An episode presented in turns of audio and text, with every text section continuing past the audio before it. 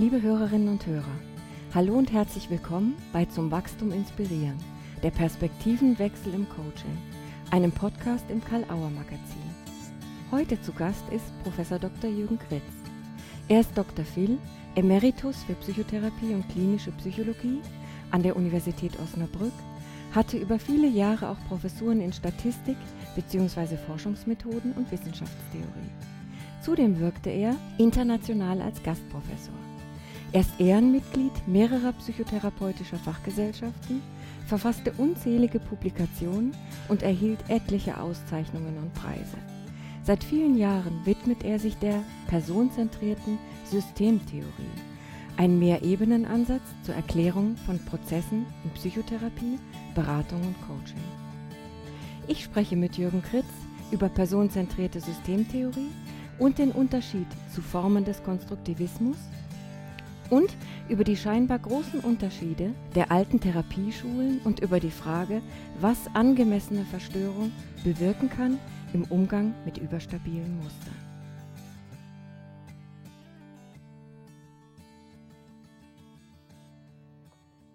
Lieber Herr Kritz, ich freue mich sehr, dass Sie hier im Podcast zum Wachstum inspirieren heute ein Gespräch mit mir führen.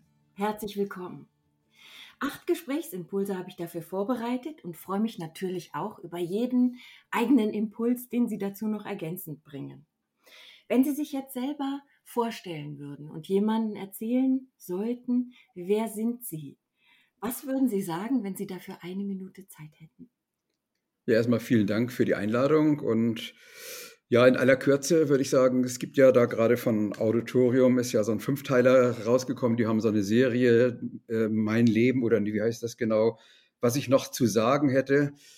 Ähm, und da steht äh, bei mir das Motto drauf, Engagement für Perspektivenvielfalt in Wissenschaft und Psychotherapie. Und ich glaube, das trifft das ziemlich genau. Wobei, weil wir über Coaching hier jetzt reden, mhm. würde ich sagen, äh, Psychotherapie und Coaching, da reden wir vielleicht gleich noch drüber. Das ist ja äh, ziemlich verwandt miteinander und Psychotherapie ist praktisch die Kurzform für, für alle die ganzen Beratungsformate. Okay. Ja, Perspektiven scheint auch ein Stichwort für Sie zu sein. So habe ich das bisher auch erlebt. In dem Band ist das ja auch ein ganz großes Stichwort, Perspektiven. Wie, wie stehen Sie dazu? Inwiefern ist sind verschiedene Perspektiven einzunehmen für Sie besonders wichtig? Naja, wir leiden alle in dieser Gesellschaft darunter, äh, auch im Augenblick politisch insgesamt, dass jeder immer glaubt, er hat das, das, das alleinige äh, Recht oder die alleinige äh, wahre Weltsicht. Und das ist ja manchmal dann auch äh, im Coaching oder sonst wo, auch in der Psychotherapie, äh, hochrelevant. Und äh, wie Systemiker über Therapie dann beispielsweise sagen, das ist ein engagierter Austausch unterschiedlicher Perspektiven. Mhm. Aber wenn ich glaube, dass ich nur eine habe, dann verengt es unglaublich meine Sichtweise. Und das ist leider nicht nur bei kranken Personen so, sondern das auch in der Krankengesellschaft so, wenn man so will. Ja. Also auch in der Wissenschaft äh, wird darum gestritten, wer nun wirklich Recht hat und, und, und wer nicht Recht hat.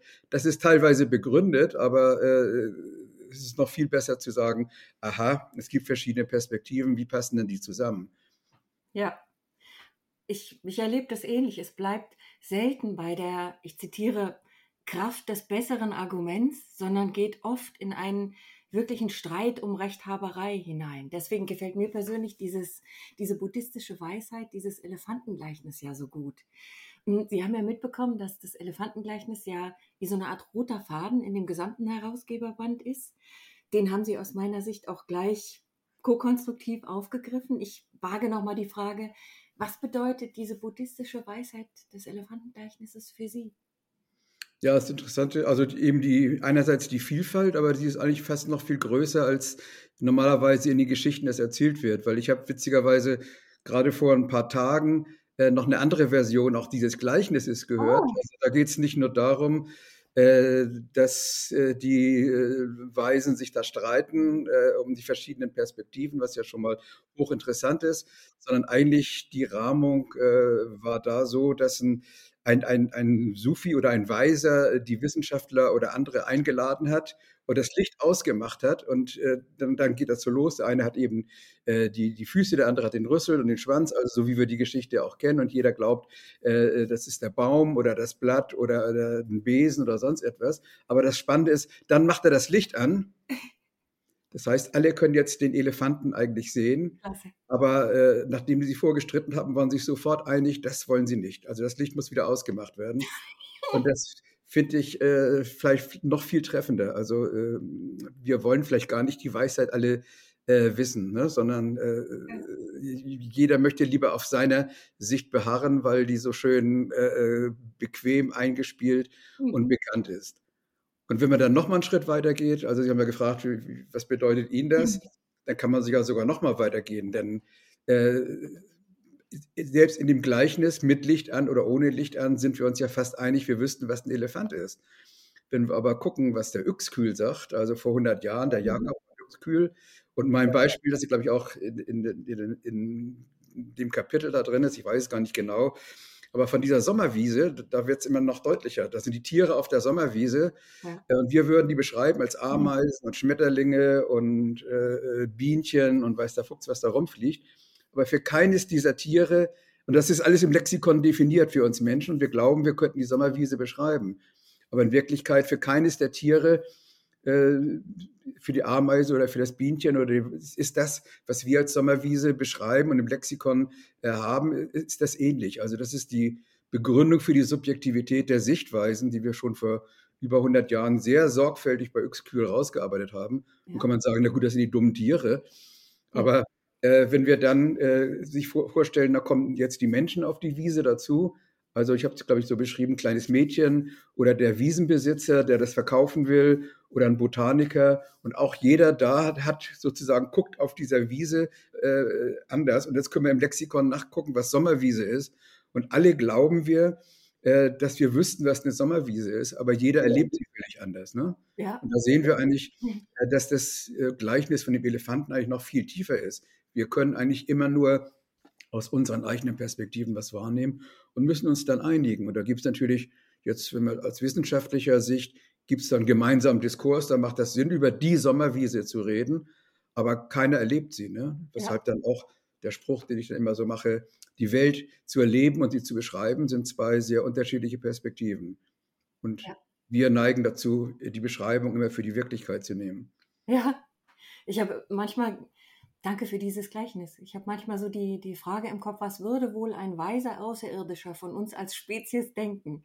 Ich kann mir vorstellen, auf der einen Seite würde der denken, ach, das ist ja eine interessante Spezies. Irgendwie zur Kooperation verdammt und angelegt, aber irgendwie bleiben die bei ihren alten Mustern, obwohl sie es eigentlich besser wissen. Also, was würden Sie, was glauben Sie, was würde ein weiser Außerirdischer über uns sagen? Ja, da würde ich sagen, die haben eine lange Evolution hinter sich äh, die mit dem Affen be begann, äh, oder schon, schon davor eigentlich, mhm. aber sagen wir, seit es die Affen gibt, äh, ist da nicht mehr so wahnsinnig viel im Gehirn passiert eigentlich. Äh, das war sehr, sehr praktisch für die Urhorde, aber inzwischen leben wir in hochkomplexen Gesellschaften. Ne? Und dann haben wir auch dieses dreifache Gehirn, also das Stammhirn. Damit lösen wir dann, dann also uns äh, wenn wir uns wie Reptilien verhalten, ist das vielleicht nicht das Allerklügste. Ja. Äh, aber, aber, wir verhalten uns weiter in Panikattacken beispielsweise und so weiter. Ne? Das ist also, oder dann kommt die nächste Ebene, äh, was mit Emotionen verbunden ist, also der ganze limbische Bereich oder das Zwischenhirn, wie immer man das sagen will. Äh, wo wir dann plötzlich mit bildgebenden äh, äh Assoziationen, Archetypen und sonst etwas zu tun haben, beispielsweise. Äh, das ist enorm hilfreich, ähnlich wie das Reptilienhirn. Äh, das ist für unser Leben entspann, äh, entscheidend. Ne? Es gibt mhm. ja auch mhm. die Serie der Bauer, die heißt Reden allein reicht nicht. Ne? Also was ich immer schon gesagt habe, äh, finde ich sehr schön, dass das jetzt auch mal aufgenommen wird, weil wir, wir reden viel zu viel. Äh, und, und die Basis unseres Redens betrachten wir zu wenig. So, und dann kommt der Neokortex, auf den wir so wahnsinnig stolz sind, mit Descartes dann noch völlig übertrieben. Das ist so die späte Entwicklung. Und äh, der würde sagen, mein Gott, die sind, äh, sind so stolz, dass sie diese Evolution gemacht haben, aber vergessen sozusagen das, was sie wirklich, also wie die Wirklichkeit zur Realität wird. Sie glauben, die Realität, die sie machen mit Sprache und mit Worten und mit Beschreibung und die Wissenschaft, das sei es sozusagen. Mhm. Äh, das ist enorm wichtig, aber es ist eben nur eine Seite der Medaille. Ja. Und angenommen, ich spinne das jetzt nochmal frech weiter. Angenommen, dieser Außerirdische wäre nicht nur weise, sondern der hätte auch theoretisch die Möglichkeit und auch sogar praktisch, uns zu vernichten. Und er würde Sie jetzt zum Gespräch einladen und fragen, ja, Herr Kritz, Sie scheinen ja ein besonderes Exemplar dieser Spezies zu sein. Warum sollten wir Sie denn am Leben lassen? Was meinen Sie? Also wenn ich jetzt frech wäre, würde ich sagen, also im Augenblick sieht es ja schon fast so aus, als schaffen wir das ganz alleine. Da brauchen wir gar keine Außerirdischen dazu, die mhm. uns vernichten. Naja, also wenn man äh, äh, sich anguckt, ja. äh, die, die gesamte Weltlage und dass wir jetzt alles äh, Geld und Ressourcen in, in, in, Waffen und sonst was stecken. Und das ist ja nicht nur hier so, das ist jetzt nur ein Beispiel dafür. Und beispielsweise äh, plötzlich die, die, Klimakatastrophe fast keine Rolle mehr spielt. Ja. Also wenn ich bedenke, welche Milliarden wir da äh, nicht mehr in die Zukunft unserer Kinder äh, stecken, sondern dafür äh, ob wir die, die, paar Kilometer Land noch mehr oder weniger haben. Ich will da jetzt gar nicht politisch eingreifen oder ja. sonst was. Und es ist auch überaus schwierig. Aber welche, welche Verschwendung von Ressourcen wir insgesamt äh, auf diesem Planeten betreiben, wo wir wissen, dass es eigentlich fünf vor zwölf ist. Ja. Äh, und also wie gesagt, wir brauchen leider gar keine Außerirdischen, wir schaffen das schon alleine. Auf manchmal. Genauso, lieber Herr Kretz, auf Metaebene machen wir einen Riesenrückschritt. Ich traue mich trotzdem nochmal anzuschließen an meine Idee, bevor wir weitergehen. Angenommen, wir wären gerade nicht so bekloppt und wären selber nicht auf diesem Weg, es zu tun. Wir wären etwas weiser im Handeln. Wenn Sie sich den Menschen als Spezies nochmal vorstellen, Sie haben ja viel auch über, über Menschenbild, über, in Ihrer Theorie geschrieben. Was würden Sie sagen, warum lohnt es sich, diese unsere Spezies mal näher anzugucken und ihr vielleicht ein bisschen unter die Arme zu greifen? Naja, es wäre aus meiner Sicht, würde ich sagen, ist aber natürlich auch, auch wiederum eine bestimmte Perspektive. Ja. Also äh, die, die Tugenden der humanistischen Psychotherapie oder Psychologie insgesamt, verbunden mit äh, einer systemischen Weisheit, also einer ganzheitlichen, die da aber immer schon drin war. Also Klammer auf, für mich ist systemisch und, und humanistisch sowieso, man müsste die nochmal zusammenpacken, ja. äh, scheitert auch wieder an, an, an formellen Grenzen und an, an Fressnäpfen und sonst was. Aber humanistisch, systemisch wäre es eigentlich wo dann auch die Analytiker und die Verhaltenstherapeuten gar nicht so ausgeschlossen wären. Also, aber äh, die würden es dann auch äh, etwas anders vielleicht sehen. Also das wäre eine, eine Weisheit, also das hat mir was zu tun mit Achtsamkeit, mit Berücksichtigung der Perspektiven, äh, mit Respekt vor den unterschiedlichen Arten. Gott sei Dank gibt es die eben, was wir im Coaching dann ja auch betreiben. Ne? Sehr viele der Probleme hat ja was mit damit zu tun, dass sich Leute bekämpfen, die wiederum glauben, äh, ihre Sichtweise oder ihre Weise, bleiben wir beim Unternehmen, zum Unternehmen beizutragen, sei die, die beste. Und äh, die, so, wenn die Einsicht da wäre, dass es zehn beste Weisen gibt ja. und man die in Synergie bringt, dass es dann für alle was von Nutzen ist, dann ist das ja, sagen wir, ein, ein wichtiges Ziel von Coaching und das wäre vielleicht auch für diesen Planeten, äh, was sehr wichtig ist, dass unterschiedliche, also man muss nicht alle gleich haben und man muss nicht alle, alle westlichen Tugenden jetzt über andere Kulturen stülpen, sondern gerade die Wertschätzung äh, für die Vielfalt der Perspektiven wäre vielleicht was Hilfreiches. Und dann würden wir auch äh, gucken, was es gibt es an gemeinsamen Aufgaben auf diesem Planeten, die wir gemeinsam mit der Vielfalt unterschiedlicher Perspektiven lösen. Oh ja, Sie sprechen mir aus der Seele. So bin ich damals auch in die Forschung gestartet. Ja, aber der Mensch. Ja, so könnte die Wissenschaft ja auch aussehen, aber sie sieht leider nicht aus, ja. ja. Also nicht mal da, obwohl die Leute, äh, ja gut, die decken viel zu sehr im Großherrn nach und äh, ja, äh, ja. Vielen Dank für Ihr Statement. Hm, was verstehen Sie denn konkret unter, unter Coaching? Wie würden Sie es definieren im Vergleich zu anderen Formaten wie Beratung, Therapie, Supervision? Was verstehen Sie darunter? Also real zeigt sich, dass die fließend ineinander übergehen, würde ich sagen. Aber natürlich, also fangen wir mal an mit Therapie, das ist am leichtesten, das ist einfach formal ausgegrenzt, definiert über Störungswissen angeblich äh, und äh, also braucht eine, eine Diagnose äh, nach ICD, äh, äh, wenn die den Patient erfüllt, dann äh, kriegt er Therapie. Ich hätte fast gesagt, dann darf man über ihn Therapie, therapeutische äh, Techniken stülpen äh, und, und, ansonsten nicht. Ähm, also das ist sehr klar ausgegrenzt, aber äh, wenn wir sehen, welche Probleme da eigentlich äh, in hohem Maße, ich äh, behandelt werden, bis auf wirklich, sagen wir mal, Leute, die extremst leiden, die dann aber auch meist in Kliniken oder sonst wo ja. sind. Dann geht das graduell über in den Bereich fast Beratung und Coaching. Fangen wir beim Coaching an. Da würde ich sagen, da stehen oft äh, oder ja, berufsbezogene Thematiken im Zentrum. Äh, insgesamt ist es aber ein Teilbereich der Beratung. Bei Beratung gibt es eben auch vieles Privates und, und äh, was die Familie betrifft, damit würde man nun nicht gerade ins, ins professionelle, berufsorientierte Coaching eingehen.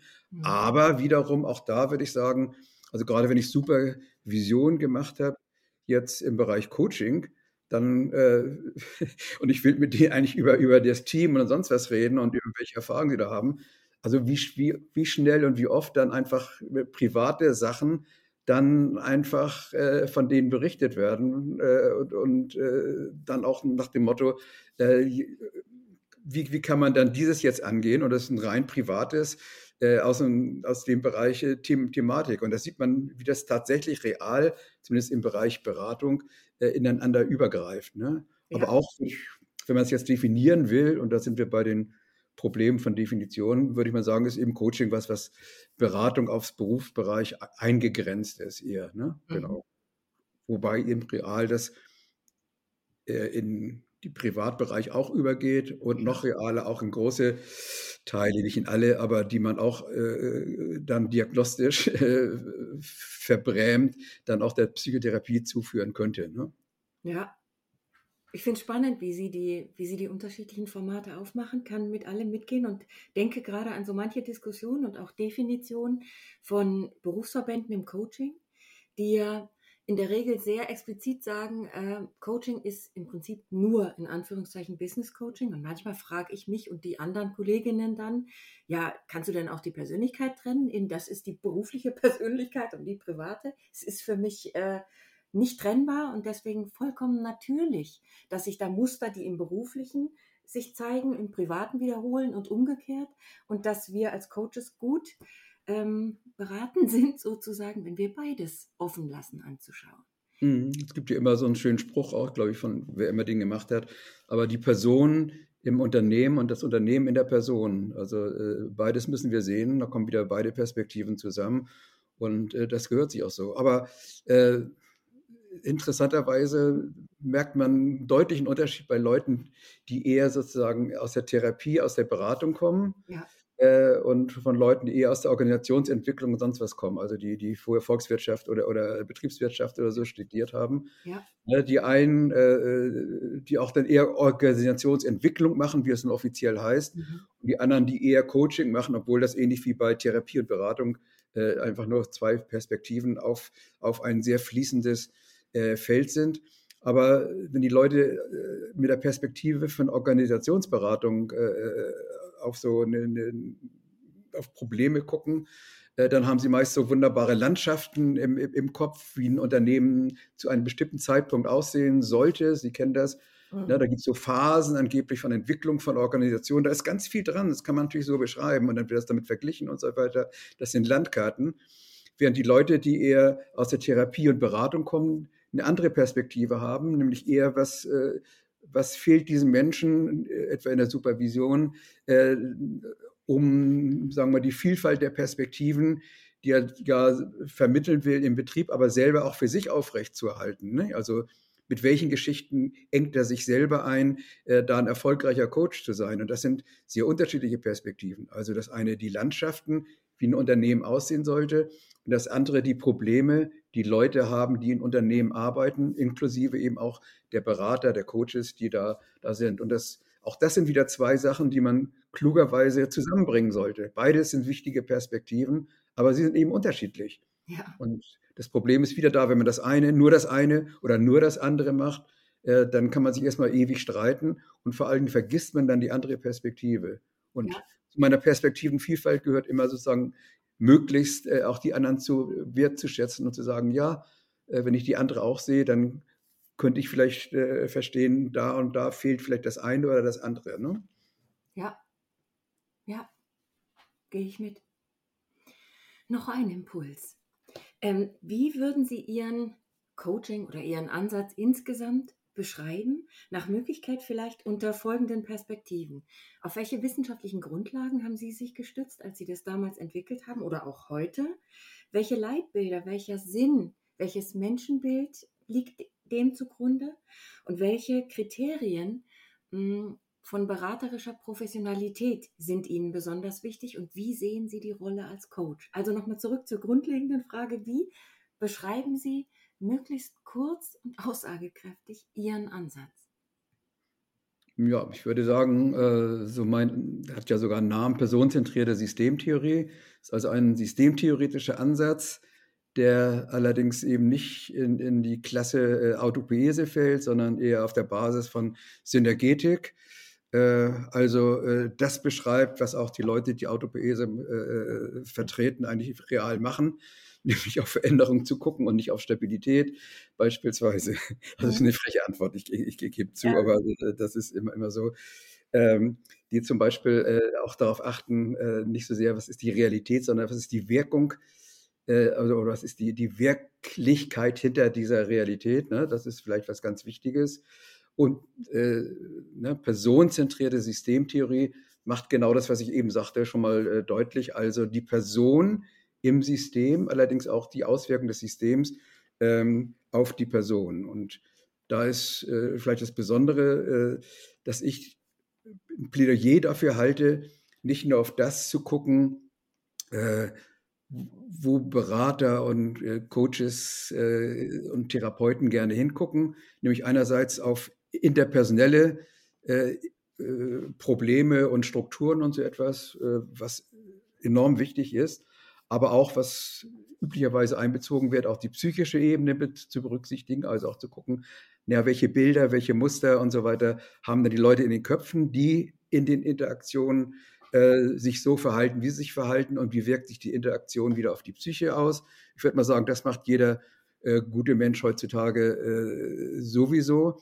Mein Plädoyer geht noch weiter, äh, diesen Fokus äh, im größeren Rahmen zu sehen, nämlich einerseits auf der Ebene des Körpers, also dass die ganze, was wir jetzt wissen, äh, die ganzen Ebene der Affekte, die ganze Ebene des Vorsprachlichen, die ganze Ebene des Körperlichen enorm wichtig ist. Also ich sprach vorhin ja diese Serie an, Reden allein hilft nicht, weil wir einfach inzwischen mehr und mehr dafür auch ein Gespür kriegen, dass das, was wir reden, noch eine tiefere Ebene von Wirklichkeit hat, die dann da in Realität verwandelt wird.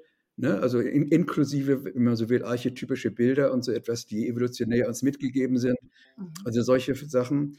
Und zum anderen eben, also das wäre der Körper, der sehr wichtig ist für diese Rahmung. Und zum anderen eben die Kultur auch, weil äh, weder wir psychisch noch interpersonell, noch in einer Organisation erfinden alle diese, diese Probleme, die wir dann thematisieren, selber, sondern die sind oft eingebettet in kulturelle ähm, äh, Bilder, Metaphern, Erklärungsweisen und sonst was, mhm. die dann, ähm, wenn man insgesamt die Kultur guckt, über Jahrhunderte ge gewachsen sind und geschaffen sind. Also Leistungsgesellschaft, wie so ein, ein dieser dieser äh, Stichworte, die man da sich angucken könnte beispielsweise. Aber viele der Metaphern, der, der, der Grundprinzipien, wie was wirkt, ist sozusagen ähm, sowohl in der Familie als beispielsweise dann auch in, in, in so einem Team äh, selbst organisiert mit entstanden. Aber selbst organisiert heißt nicht frei von äh, kulturellen Metaphern, frei von kulturellen äh, Erklärungsprinzipien. Und wenn man jetzt Subkulturen sich anguckt, äh, sind die eben auch nicht davon unabhängig. Ne? Also so, dass unterschiedliche Subkulturen auch auf unterschiedliche Metaph Metaphern zurückgreifen. Schon wenn ich eine große Firma habe, beispielsweise einzelne äh, Teams beispielsweise haben selber unterschiedliche oder greifen auf unterschiedliche Metaphoriken beispielsweise zurück, auf unterschiedliche Erklärungsprinzipien, wie sie überhaupt etwas verstehen können. Mhm. Ne? Und das äh, ist oft gegeneinander. Und wenn man das ein bisschen versteht, die Hintergründe, vor dem sie überhaupt dann das Interpersonelle und das Psychische verstehen, also dann sieht man diese Rahmung des Kulturellen einerseits, also als Meta, äh, und darunter äh, des Körperlichen ist enorm wichtig. Und ich würde mal sagen, das kommt üblicherweise äh, äh sehr zu kurz in vielen Ansätzen. Mhm. Ja. Und das würde ich mal sagen, ist der Kern der Plädoyer, das ich da halte. Mhm. Da kommt bei mir eine hohe Komplexität und ein hoher Grad an Verstehen ihrerseits rüber.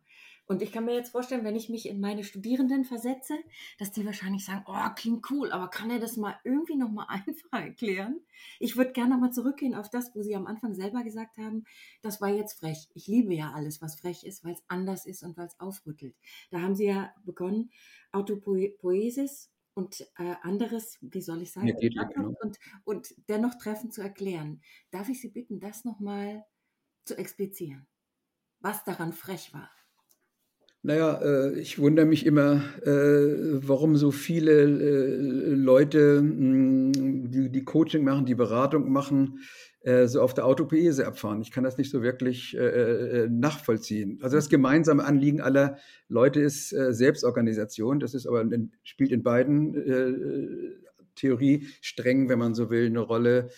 Ähm, System, Umgebung sich anzugucken, spielt in, in allen Ansätzen eine Rolle.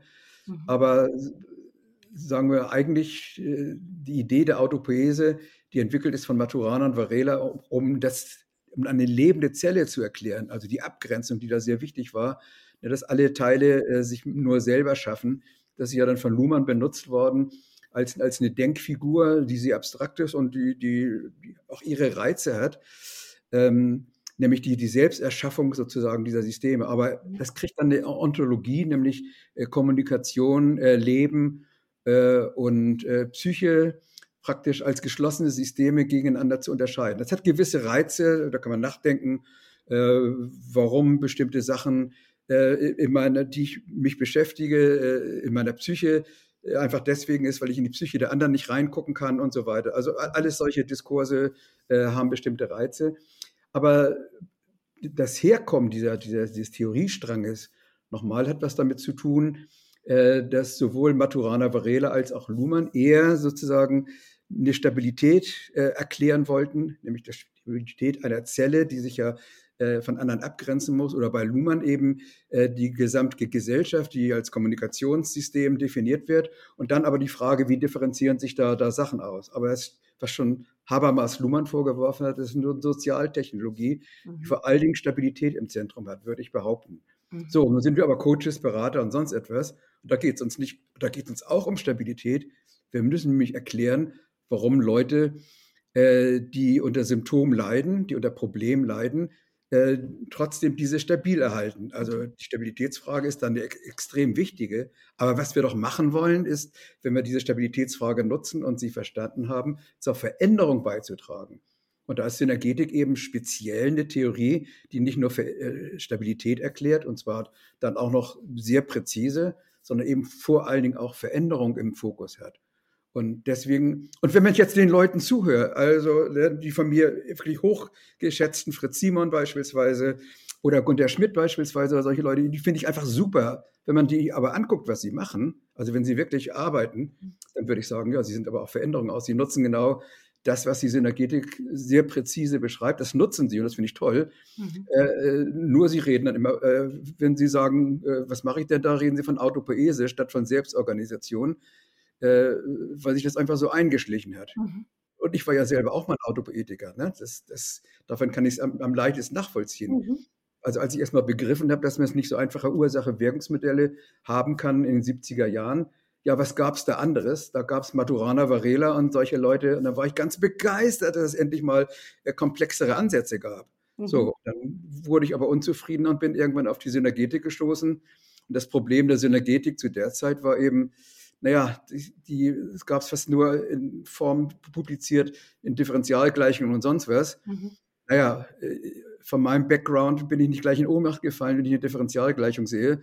Aber ich kann mir vorstellen, dass gerade Kliniker, Coaches und viele andere mhm. nun, äh, sagen wir mal, wieder freundlich formuliert, ähm, dann, dann doch lieber irgendwelche verbalen Beschreibungen, mhm. so unpräzise äh, und, und, und genial sie sein, klingen mögen, äh, dann bevorzugen, das ist aber inzwischen ja längst nicht mehr so. Da haben ja äh, Günter Schiepeck und Wolfgang Schacher und, und ich und viele andere dazu beigetragen, dass das äh, auch inzwischen für Otto Normalverbraucher eigentlich verständlich ist. Und von daher würde ich nochmal sagen, dieser Diskurs muss eigentlich mal geführt werden. Also ist eigentlich das, was ich behaupte mal wieder frech, was die Autopoetiker eigentlich im Sinn haben, wenn sie konkret arbeiten, mhm. eigentlich viel besser erklärt werden kann. Äh, das ist natürlich, wie gesagt, unglaublich unverschämt, aber durch die Autopoese, äh, durch, ja, durch die Synergie, ne? genau. Ja. Weil das Grundanliegen von beiden ist das gleiche, aber die Präzision, mit der ich bestimmte Veränderungsprozesse beschreiben kann, ist da natürlich sehr viel größer. Ja, und, so wie ich es wahrnehme, der Blick auf die tatsächliche Veränderung. Ja, das, das nutzen die Leute ja auch. Also die, ne, der, der, ich bin immer ganz begeistert, wenn ich Gunter Schmidt sehe, weil, weil da sage ich, ah, genau so, ja, völlig richtig. Ja. Aber es hat mit Autopoese fast nichts mehr zu tun. Mhm. Er nennt es ja dann auch hypnosystemisch und so etwas. Das ist ja mhm. sehr, sehr klug. Aber auch das passt überhaupt nicht in die Autopoese rein, passt aber ganz hervorragend in die Synergetik rein. Ne? Darf ich Sie bitten, Synergetik nochmal ja, Synergie ist einfach das, das Zusammenwirken, äh, was die anderen auch, sich auch, auch also ne, auf der Ebene, auf der man es gleich verstehen kann, sind die sowieso sehr, sehr ähnlich miteinander. Es geht um Selbstorganisation von, von, von äh, einzelnen äh, Dynamiken, die miteinander äh, interaktiv verbunden sind. Und dann kann man eben zeigen, dass das Ganze, wie schon immer gesagt was anderes als die Summe ist der Teile. Wenn man die Interaktion sich anguckt, dann entsteht eben selbstorganisiert äh, oft bestimmte Muster, die wir dann in dem Bereich, mit dem wir es zu tun haben, Probleme oder Symptome oder sonst etwas nennen. Und das kann man eben, äh, das ist jetzt erstmal die Benennung äh, der, der, grundsätzlichen Frage. Mhm. Und jetzt kann man fragen, welche Modelle gibt es da dafür, das zu beschreiben? Und dann ist eben ein sehr präzises Modell, ein, ein wenn man so will, systemwissenschaftliches, ein, ein äh, strukturwissenschaftliches, also ein übergreifendes Modell ist die Synergetik, die das sehr, sehr gut beschreibt, die leider zunächst mal äh, in den Naturwissenschaften angewandt wurde. Leider deswegen, weil, wie gesagt, es deswegen äh, Psychologen und Coaching und und Berater äh, sich zunächst nicht damit angesprochen fühlten. Klar, die lesen nichts in Physik und Chemie und sonst was. Und wenn es dann Nobelpreise äh, gibt, dann im Bereich der Chemie oder Physik für so etwas, dann ist das noch eher verdächtig für sie, weil sie sagen, ja, das Menschliche ist aber ja was ganz anderes. Mhm. Und da haben sie tendenziell natürlich auch recht. Wir dürfen nicht äh, zu einer Naturalisierung äh, des Menschlichen, also einer naturwissenschaftlichen Erklärung des Menschlichen ist immer problematisch. Mhm. Aber die Synergetik ist eben nichts Naturwissenschaftliches, sondern es ist eine Strukturwissenschaftliches, die auch in den Naturwissenschaften angewandt wurde, aber eben für das Menschliche dann sich auch ganz besonders hervorragend eignet. Und wenn Sie wissen wollen, ja, wie das passiert, wenn Leute zusammenkommen und dann sowas wie, eine, wie ein Team Regeln bildet, das kann man ganz hervorragend beschreiben, beispielsweise im, im Bereich der Synergetik, also wie das genau passiert, was die, die, die Umgebungsbedingungen sind, äh, unter denen Stabilität da ist, unter denen sich etwas verändern kann. Und das ist alles in der, in der Autopoese, ähm, sagen wir aus meiner Sicht, nicht wirklich gut und präzise beschreibbar, so wie ich jeweils Beschreibung verstehe. Mhm. Also ich bin immer ganz fasziniert davon, von den Begriffsdomen, in denen Luhmann sich da bewegt. Äh, äh, aber er hat es ja selber auch so beschrieben. Also äh, er selber äh, wäre nie so unverschämt ge gewesen zu sagen, sein Ansatz ist jetzt ein Coaching-Ansatz oder so etwas, mhm. sondern er wollte Gesellschaft erklären und, und die Frage erklären, wie differenzieren sich unterhalb von Gesellschaft einzelne Systeme und sonst etwas. Mhm. Also seine Perspektive war eine ganz andere. Und dann haben sich seine Schüler ihn dazu gedrängt, aber schreibt auch mal was über Psyche und schreibt auch mal was darüber und schreibt, und hat das auch gemacht. Mhm. Aber das sind nicht seine wirklich großen Sachen, die er da, da von sich gegeben hat. Mhm. Also die großen Sachen ist wirklich auf der Ebene von, von Gesellschaft und von Soziologie und das ist super und toll.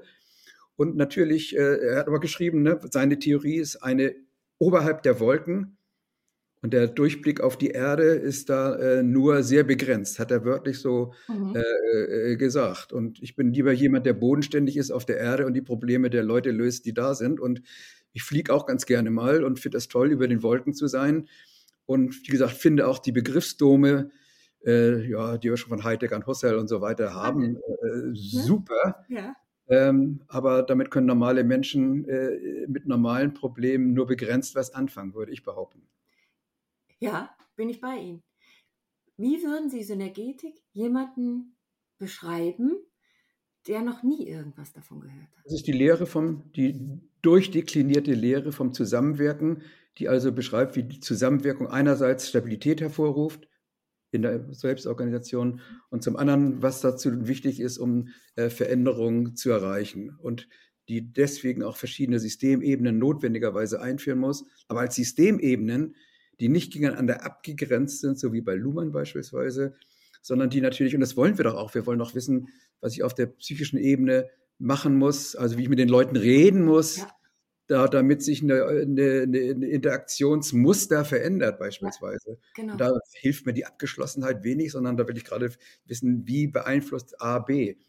Jetzt würden die Autopoetiker fairerweise ich muss ja die Advocatus Diaboli auch auf der anderen Seite spielen, jetzt jedenfalls in diesem Gespräch dann auch mit. Ich würde sagen, das machen wir ja auch und tun wir auch. Dann würde ich sagen, ja, stimmt, ganz, ganz genau, das macht ihr, tut ihr auch. Aber erklären kann die Auto, äh, kann die Synergetik das eben besser, dass ihr, warum ihr das, ja. tut und was ihr da macht. Ne? Okay. Und das müssten wir dann, müsst ihr fairerweise auf der anderen Seite jetzt ein eingefleischter äh, Autopoetiker sehen. Wie ich anfangs sagte, mit den Perspektivenvielfalt, Klar. die sehen da manches sicherlich anders, als ich das jetzt auch noch übertrieben in der Kürze frech vor mich hin formuliert habe. Herrlich.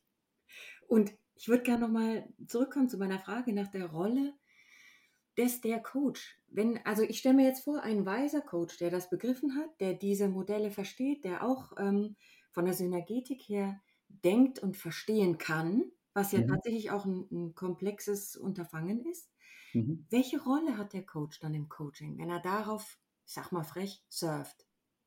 Ja, das ist ja das, was ich da in dem äh, Dings unter dem Stichwort, äh, also in dem Ihrem Buch, ja. äh, unter dem Stichwort angemessene Verstörung formuliert habe. Ja. Also äh, da gibt es auch wieder andere Begriffe zu. Im Augenblick äh, reden alle gern von Musterunterbrechung, das ist natürlich genau dasselbe. Ja. Äh, präzise in den Naturwissenschaften würde man von Phasenübergang reden. Das ist aber immer, da, also verschiedene Worte für das Gleiche.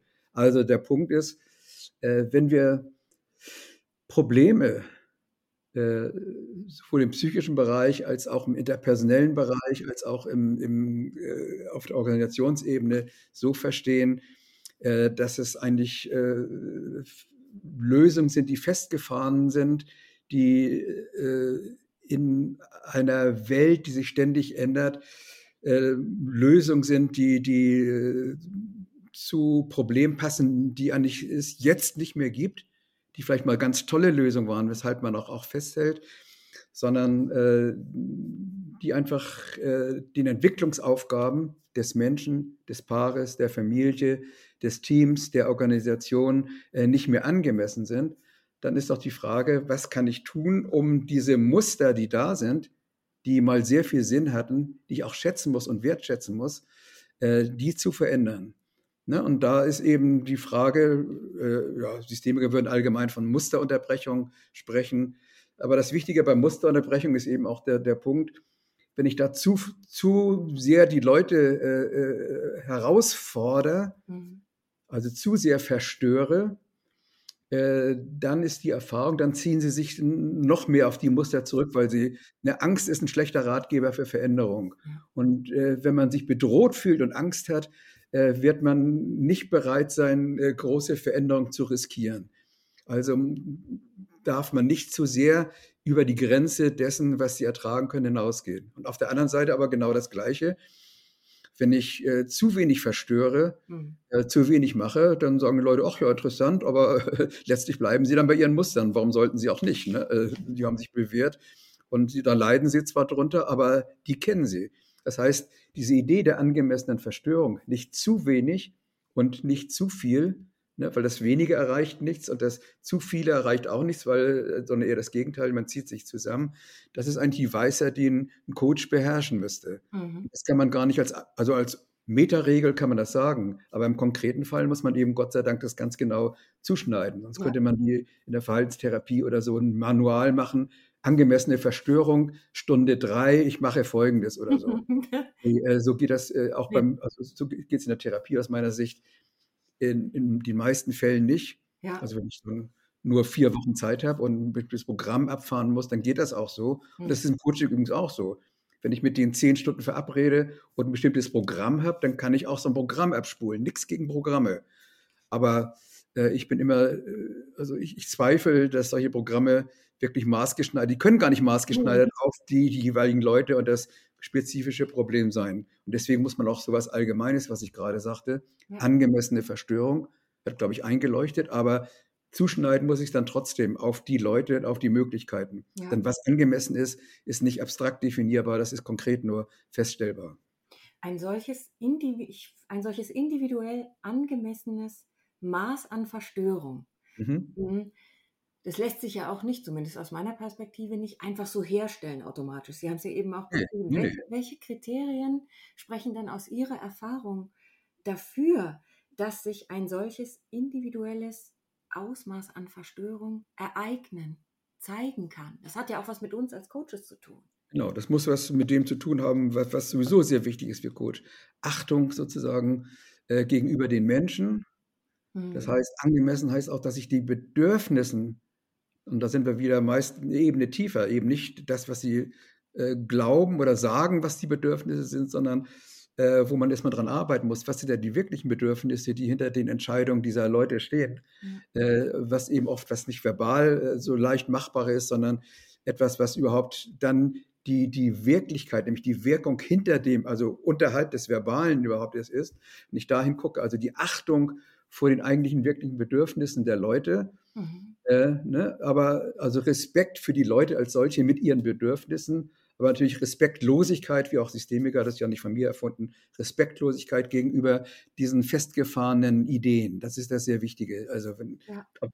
auch wiederum die beiden Perspektiven äh, in Einklang zu bringen. Und dann natürlich äh, das hat was zu tun mit Ressourcen. Mhm. Ne? Nicht die, die, Ressourcen der Einzelnen zu würdigen, das ist nämlich, was ich gerade eben jetzt auch Bedürfnisse meinte, aber auch die Ressourcen des Teams insgesamt an, an, anzugucken.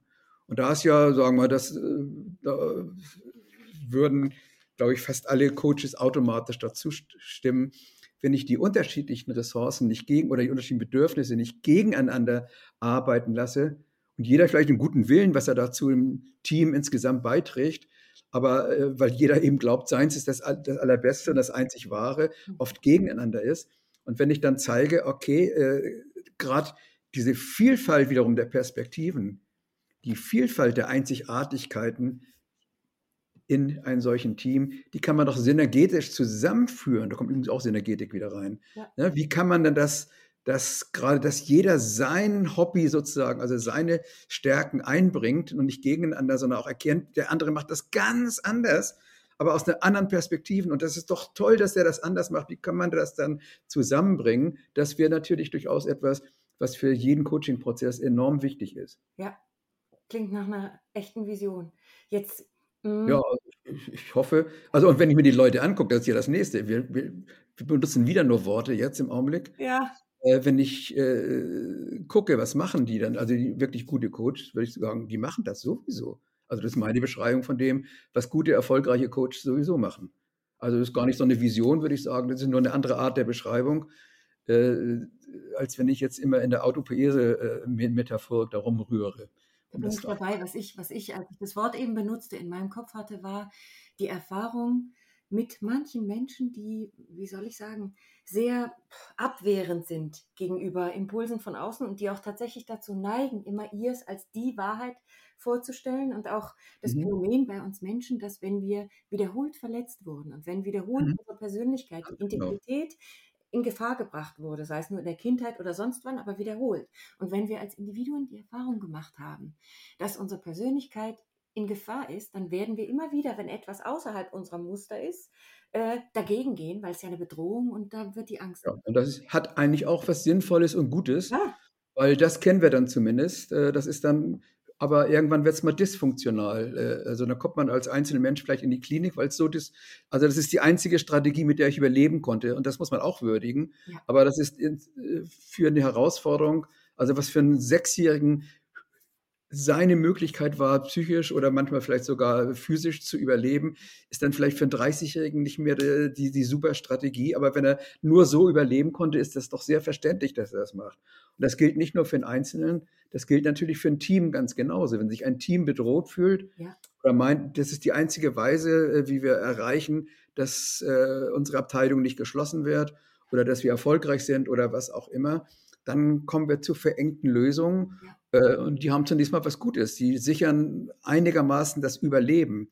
Allerdings, wenn sich eine Organisation insgesamt verändert, mhm. wird das immer dysfunktionaler und dysfunktionaler und dysfunktionaler. Und dann tragen die natürlich äh, mit der Weise, wie sie es vielleicht machen, dann wieder zur Organisation bei, noch zum inneren Frieden innerhalb dieses, dieses Teams beispielsweise. Und dann muss man das eben hinterfragen und zu einem solchen Ordnungs-Ordnungsübergang kommen, ne, was ich vorhin beschrieben habe. Und wie würden Sie das dann ganz konkret machen? Angenommen, Sie wären in dem von Ihnen eben skizzierten Beispiel der Coach.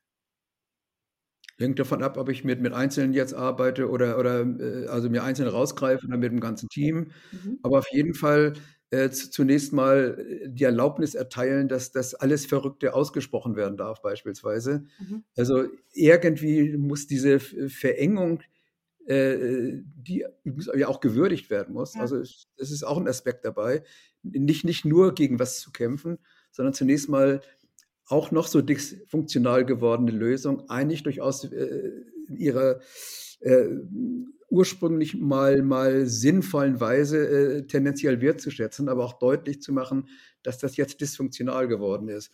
Und dazu gehört erstmal äh, eine angstfreie Situation, logischerweise, weil wir haben gerade gesehen, Angst äh, ist ein ganz, ganz schlechter Ratgeber. Also wenn ich ermuntert werde, auch mal kreativ zu denken, auch mal um die Ecke zu denken, Thinking at the Edge, weißt du, ne? so das berühmte, äh, verrückte Sachen aussprechen zu dürfen, ohne dass gleich alle Leute über mich herfallen, weil deren äh, Sachen bedroht werden und so etwas, dann ist das extrem erstaunlich, was selbst in so festgefahrenen, rigiden Teams manchmal so für Lösungen erzeugt werden, die längst alle haben, nur keiner traut sich, die zu sagen, beispielsweise. Ja. Was aber dann auch äh, zusätzlich kann man natürlich dann ganz tausend Sachen machen, äh, mit denen dann die Kreativität, die sie eigentlich sowieso haben, aber auch wieder zum Fließen kommt. Okay, danke. Ja. Gibt es in Ihrem Ansatz sowas wie eine Mission, gefährliches Wort, oder eher eine Vision oder beides nicht oder beides? Äh, naja, wie Sie schon gerade sagten, ähm, äh, Visionen sind ja tendenziell äh, durchaus äh, ermunternd, weil sie auf die Zukunft gerichtet sind. Sie haben auch was Gefährliches, weil sie, wenn sie dann zu konkret werden, schon genau den Zukunftsplan wieder in sich haben. Und dann weiß man, da gibt es ja auch schöne Bücher, die heißen so, ja, mach nur einen Plan beispielsweise, wo dann noch so tolle Pläne aus einer anderen Perspektive dann äh, eben nur scheitern können. Ne? Und ja. ja, es gibt ja dann, wie gesagt, dieses äh, äh Dings, äh, Reden reicht nicht. Beispielsweise, äh, dass wir Erfahrung auch machen äh, müssen und das an, anleiten, beispielsweise. Ne, und dass die, die, beispielsweise die Kraft innerer Bilder auch was ganz Enormes ist, die wir nutzen können, aber auch eben Entwicklungsbilder eher fördern. Mhm und, und äh, nicht so sehr äh, Stabilitätsbilder. Also nicht, nicht nur, was hat zum Erfolg geführt, sondern äh, was waren eigentlich die Entwicklungsschritte beispielsweise. Und wenn man darauf so einen Fokus lenkt, ist es natürlich, glaube ich, äh, ganz hilfreich. Ne? Mhm. Das bringt mich zu meiner nächsten Frage. Welche drei unverzichtbaren, aus Ihrer, Ihrer Sicht unverzichtbaren Fähigkeiten sollte denn ein Coach haben, mitbringen, um wirksam zu sein? Naja, er sollte selber äh, spielerisch mit Lösungen umgehen können. Das finde ich äh, äh, was enorm Wichtiges. Also er sollte auch nicht glauben, dass seine Sicht der Welt jetzt die einzig wahre ist. Mhm. Ne? Also auch sich selber hinterfragen können, aber natürlich äh, gut äh, die, die Bilder der, der Leute aufgreifen können und, und damit arbeiten und also wirklich zu einer Synergie äh, führen können. Ähm, ja, wichtig ist, äh, dazu beizutragen, dass nicht immer nur von, von, von Problembildern geredet wird, sondern dass man sehr schnell zu Lösungsbildern kommt beispielsweise. Mhm. Also den, den Fokus eher auf die Zukunft lenken und auf die, die Möglichkeiten, äh, dass man tatsächlich auch äh, eher eine Bildsprache fördert beispielsweise. Mhm. Äh, weil, wie glaube ich deutlich geworden ist in unserem Gespräch auch, wir durch diese, diese Art äh, unserer logischen, präzisen Sprache, die wir in der Wissenschaft brauchen und die wir in dem, dem Alltag auch sehr nützlich sein können. Und wenn wir dann so einen Übergang geschafft haben, auch, auch eine gewisse Präzision hat, aber gerade dann, wenn ich festsitze, eher in solche bildhafte Metaphorik brauche, weil diese Bilder und so etwas liegt, also allein jetzt entwicklungspsychologisch gesehen, eben vor dem zweiten, dritten Lebensjahr, wo wir uns die Welt über Sprache mit der Präzision, aber auch der Festschreibung von Sprache dann angeeignet haben. Und wir müssen eben eigentlich eher wieder in die metaphorischen, äh, äh, vor dreijährigen äh, Kompetenzen äh, zurück, wo wir noch in, in, Bildern denken konnten. Und äh, das zu fördern ist was sehr Wichtiges, weil äh, die Bilder haben auch wieder den Vorteil, dass man diese Logik entweder das oder jenes oder das gegen das oder so nicht so sehr haben. Ne? Das ist der Vorteil von Märchen und so etwas, von Bildern, mhm. von Metaphern, äh, dass sie nicht so streng logisch immer gegeneinander sind, sondern eine Vielfalt von Möglichkeiten zulassen. Und wenn ich Veränderung erreichen will, was ja beim Coaching sehr wichtig ist, mhm. äh, dann muss ich gerade in, in diese sprachlichen, metaphorischen, äh, bildhaften, märchenhaften äh, Welten wieder ein Stück eintauchen, weil da sind die Lösungen oft für festgefahrene, also für logisch festgefahrene Probleme. Nichts gegen Logik, super. Ja. Solange sie funktioniert. Aber die Leute kommen ja deswegen, weil das nicht funktioniert, ja. was sie glauben, was logisch sei. Ne? Deswegen müssen wir da uns was anderes einfallen lassen. Ja, danke. Ich würde jetzt gerne Sie mental mitnehmen mit einer Zeitmaschine und Sie fragen, was würden Sie heute Ihrem jüngeren Selbst raten und sagen zu Beginn Ihres damaligen beruflichen Weges? Also angenommen, wir zwei könnten mit der Zeitmaschine zurückreisen zum ganz mhm. jungen, jungen Kritz. Welchen Impuls würden Sie sich selbst geben? Ja, ich würde sagen, äh, ich habe ja eine ziemlich äh, glückhafte Biografie hinter mir. Also äh, ich würde sagen, ja, nutze das Kairos, was ich eigentlich witzigerweise, ohne dass mir das bewusst war, aber immer gemacht habe. Also es gibt ja, äh, auch da gibt es die Phasenübergänge, es gibt stabile Zeiten im Leben und es gibt dann manchmal so, so, so, so Sachen, äh, wo plötzlich sich Fenster öffnen, aber oft nur für kurze Zeit. Also das berühmte Kairos, also die berühmte Möglichkeit, die sich dann aber auch wieder schließen, wenn man sie nicht nutzt. Mhm. Und das zu nutzen, finde ich äh, äh, etwas sehr Wichtiges. Und das Zweite, habe einen langen Atem. Also das habe ich äh, witzigerweise bei dem äh, Viktor und Weizsäcker, äh, äh da, äh, Quatsch, nicht Viktor, den Ernst von Weizsäcker, also mhm. äh, ne, den, den ein, eine Generation später, also nicht der, der, nicht die, die, die, die, nicht der Präsident und nicht der, der, der Philosoph, aber der, der Sohn davon, der Ernst von Weizsäcker. Und den hat mir mal eingeladen und äh, da ist mir so ein Erlebnis gekommen. Ne? Also, dass wir in viel längeren Zeiten und Zeiträumen denken müssen und einen langen Atem haben müssen, was für die Politik dann eben sehr wichtig ist. Also, mhm. wenn sie nicht so kurzatmig reagiert, wie oft unsere Politik äh, seit Jahrzehnten leider, mhm. äh, ohne das jetzt bewerten zu wollen. Manchmal muss man das vielleicht auch. Aber dass man einfach einen langen Atem hat und, und einfach weiß, manche Veränderungen sind, dauern eben. Ja. Äh, auch da muss man fast das erste, dieses Kairos eben auch abwarten können. Ja. Es gibt dann Konstellationen, Siehe, wer hätte noch, wer hätte 1980 gedacht, dass wir jemals sowas wie eine sogenannte Wiedervereinigung haben würden. Und dann, das war ein kleines Zeitfenster und danach wäre es auch, davor war es nicht möglich und danach wäre es auch nicht möglich gewesen. Ich glaube, das ist ein gutes Bild dafür, dass wir ähm, solche, solche Fenster äh, wahrnehmen müssen und nutzen müssen. Und davor geht, geht, das nicht und danach geht das dann auch nicht mehr. Aber das gibt dann vielleicht andere und neue Fenster. Ja. Das ist, glaube ich, was sehr Wichtiges. Mir kommt da gerade mein Gedanke auf, zwischen dem ich oft tatsächlich hin und her oszilliere, Onto- und Phylogenese. Vielleicht brauchen wir in der Entwicklung der, in der individuellen Entwicklung und auch in der, der Menschheitsgeschichte auch das, was Sie sich selbst raten würden, diesen langen Atem, bis mhm. sich dann ein Fenster öffnet, das wir dann aber schnell durchschreiten können. Mhm. Also beides, eine Wertschätzung für das, für das Bestehende ja. und, und, und Gewordene und aber auch eine Idee für, für Impulse zum richtigen Zeitpunkt, wo eine Entwicklung, die wir, unter der wir leiden, vielleicht äh, veränderungsmöglich sind, was eben nicht immer der Fall ist. Also da gibt es eben sensible Phasen, das ist auch alles, das ist alles Synergetik eben, ja. äh, äh was alles in der Autopoese eben nicht beschrieben ist, aber was da sehr, sehr präzise ist. Da gibt es eben Phasen, äh, die manchmal sehr stabil sind äh, und die dann aber äh, unter anderen Bedingungen plötzlich sich ein Fenster öffnen, wo, wo Veränderung möglich ist und die muss man eben auch nutzen. Ja. Ich, und beides ist aber wichtig. Ne? Stabilität ist wichtig und Veränderung ist auch wichtig. Ja. Und beides muss man schätzen können. Ja. Wer immer nur auf Veränderung aus ist, äh, der, der schafft dann auch wirklich nur Chaos. Ne? Ja, es braucht beides. Und wer immer nur auf Stabilität aus ist, der schafft nur Verkrustung. Ne? Und mhm. beides ist wichtig eben. Und wahrscheinlich die hohe Kunst. Ja, und äh, eine Achtung vor der Evolution, auf, soweit wir sie verstehen, auf diesem Planeten oder des Universums insgesamt, weil das ist genau das, dass es immer Phasen von Stabilität gibt und dann gibt es welche, wo Veränderung dann, dann angemessen und auch äh, passiert ist äh, und äh, wo danach aber wieder Stabilität notwendig ist. Wir brauchen beides. Gibt übrigens, fällt mir witzigerweise, ich wollte jetzt keine Reklame machen, aber es gibt da diesen Band von, pff, der ist ja schon 20 Jahre alt oder noch, ne? Chaos, Angst und Ordnung. Das ist sehr schön äh, eigentlich beschrieben, ne? dass wir also sowohl die Ordnung brauchen als auch das Chaos äh, und, und, zwischen beiden müssen wir hin und her. Ja. Wir müssen ja nur, äh, das habe ich da glaube ich auch da drin beschrieben, so ein dreijähriges Kind am Spielplatz sehen, das, äh, das neu betritt.